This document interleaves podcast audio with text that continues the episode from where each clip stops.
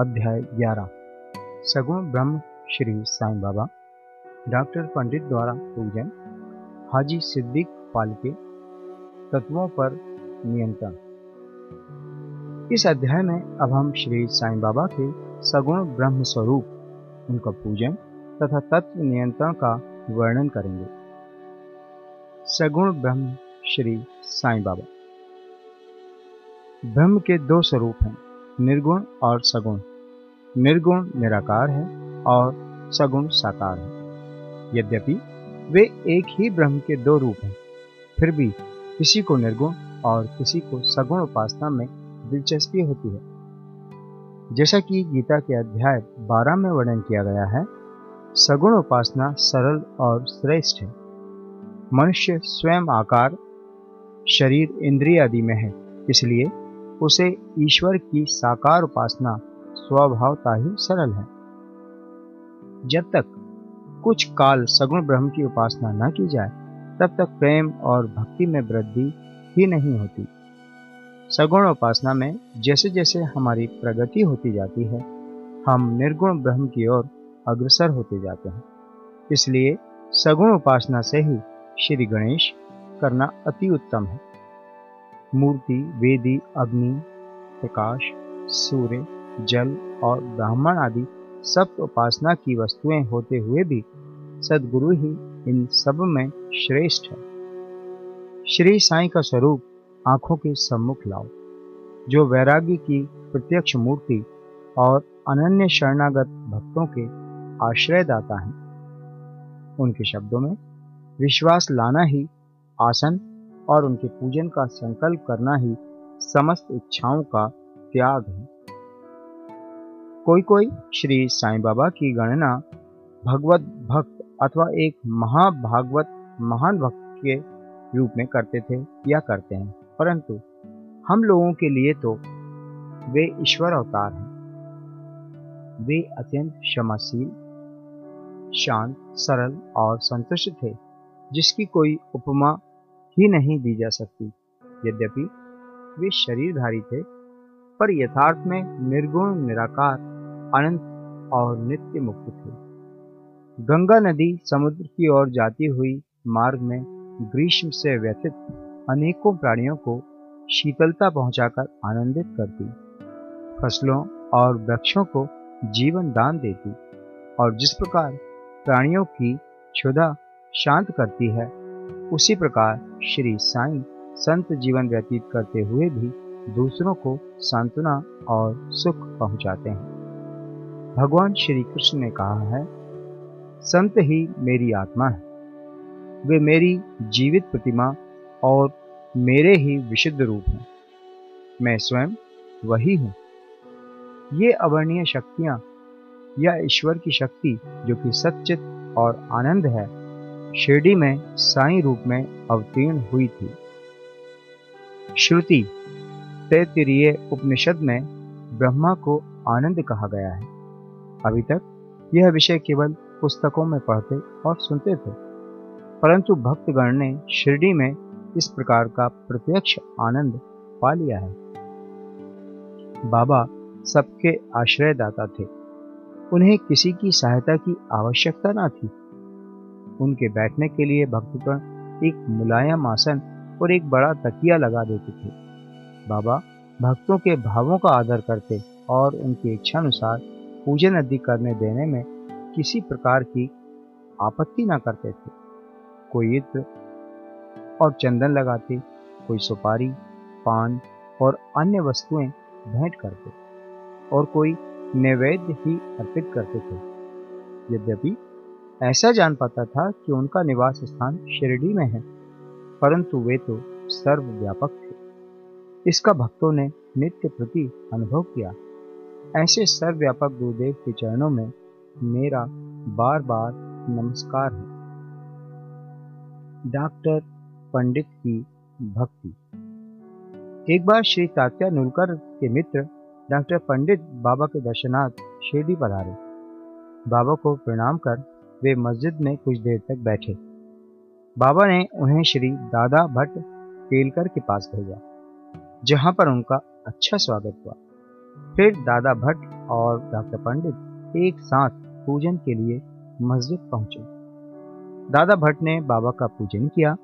बाबा का पूजन तो प्रायः सभी किया करते थे, परंतु अभी तक उनके शुभ मस्तक पर चंदन लगाने का किसी ने भी साहस नहीं किया था। केवल एक महलसापति ही उनके गले में चंदन लगाया करते थे।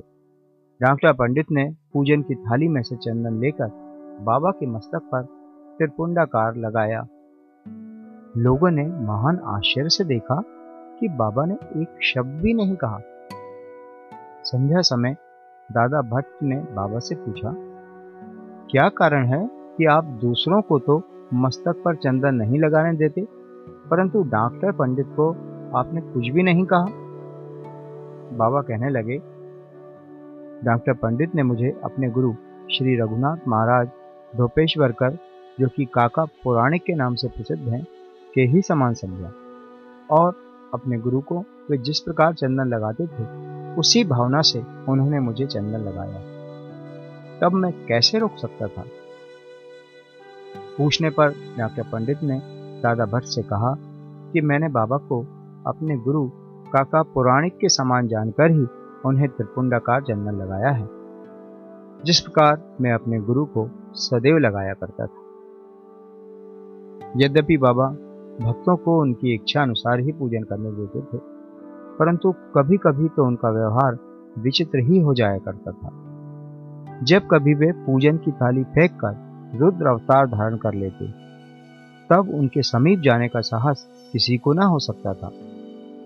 कभी वे भक्तों को झिड़कते और कभी मौम से भी नरम होकर शांति तथा क्षमा की मूर्ति से प्रतीत होते थे। कभी कभी वे क्रोधावस्था में कंपायमान हो जाते थे और उनके लाल नेत्र चारों ओर घूमने लगते थे, तथापि उनके अंतःकरण में प्रेम और मातृ स्नेह का स्रोत बहा ही करता था। भक्तों को बुलाकर वह कहा करते थे कि उन्हें जो कुछ ज्ञात ही नहीं है कि वे कब उन पर क्रोधित हुए। यदि यह संभव हो कि समुद्र नदियों को लौटा दे, तो वे भक्तों के कल्याण की भी उपेक्षा कर सकते हैं। वे तो भक्तों के समीप ही रहते हैं और जब भक्त उन्हें पुकारते हैं तो वे तुरंत ही उपस्थित हो जाते हैं। वे तो सदा भक्तों के प्रेम के भूखे हैं। हाजी सिद्धिक पाल के यह कोई नहीं कह सकता था कि कब श्री साईं बाबा अपने भक्त को अपना कृपा पात्र बना लेंगे। यह उनकी इच्छा पर निर्भर था। हाजी सिद्धिक पालकी की कथा इसी का उदाहरण है। कल्याण निवासी एक यवन, जिसका नाम सिद्धिक पालके था, मक्का शरीफ की हज करने के बाद शिरडी आए। वे चावड़ी में उत्तर की ओर रहने लगे। वे मस्जिद के सामने खुले आंगन में बैठा करते थे। बाबा ने उन्हें नौ माह तक मस्जिद में प्रविष्ट होने की आज्ञा ना दी और ना ही मस्जिद की सीढ़ी चढ़ने दी। पालके बहुत निराश हुए और कुछ निर्णय ना कर सके कि कौन सा उपाय काम में लाएं। लोगों ने उन्हें सलाह दी कि आशा न त्यागो। श्यामा श्री साईं बाबा के अंतरंग भक्त हैं, तुम उनके ही द्वारा बाबा के पास पहुंचने का प्रयत्न करो।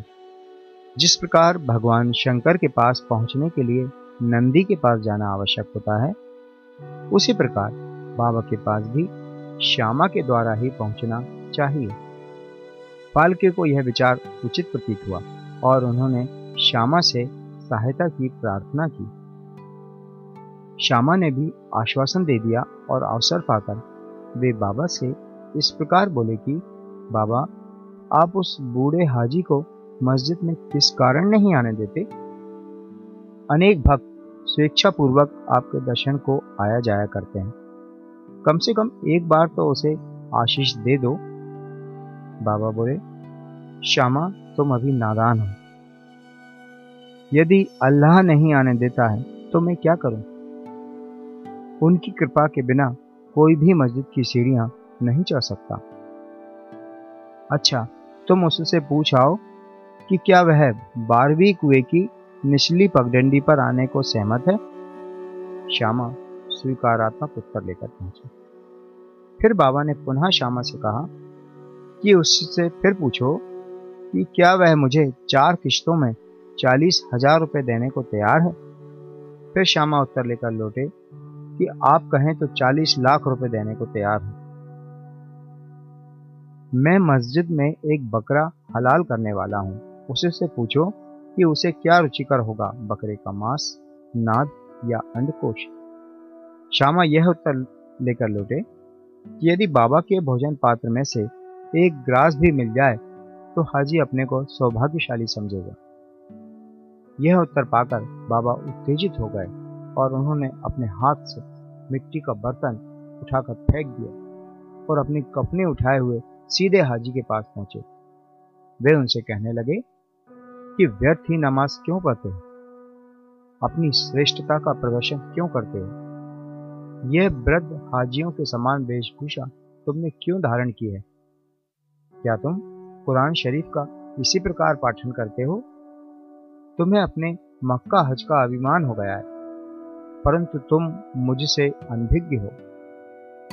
इस प्रकार डांट सुनकर हाजी घबरा गया।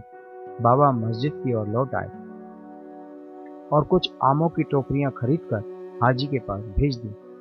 वे स्वयं भी हाजी के पास गए और अपने पास से पचपन रुपये निकालकर हाजी को दिए। इसके बाद से ही बाबा हाजी से प्रेम करने लगे तथा अपने साथ भोजन करने को बुलाने लगे। अब हाजी भी अपनी इच्छा अनुसार मस्जिद में आने जाने लगा। कभी कभी बाबा उन्हें कुछ रुपए भी दे दिया करते थे। इस प्रकार हाजी बाबा के दरबार में सम्मिलित हो गए।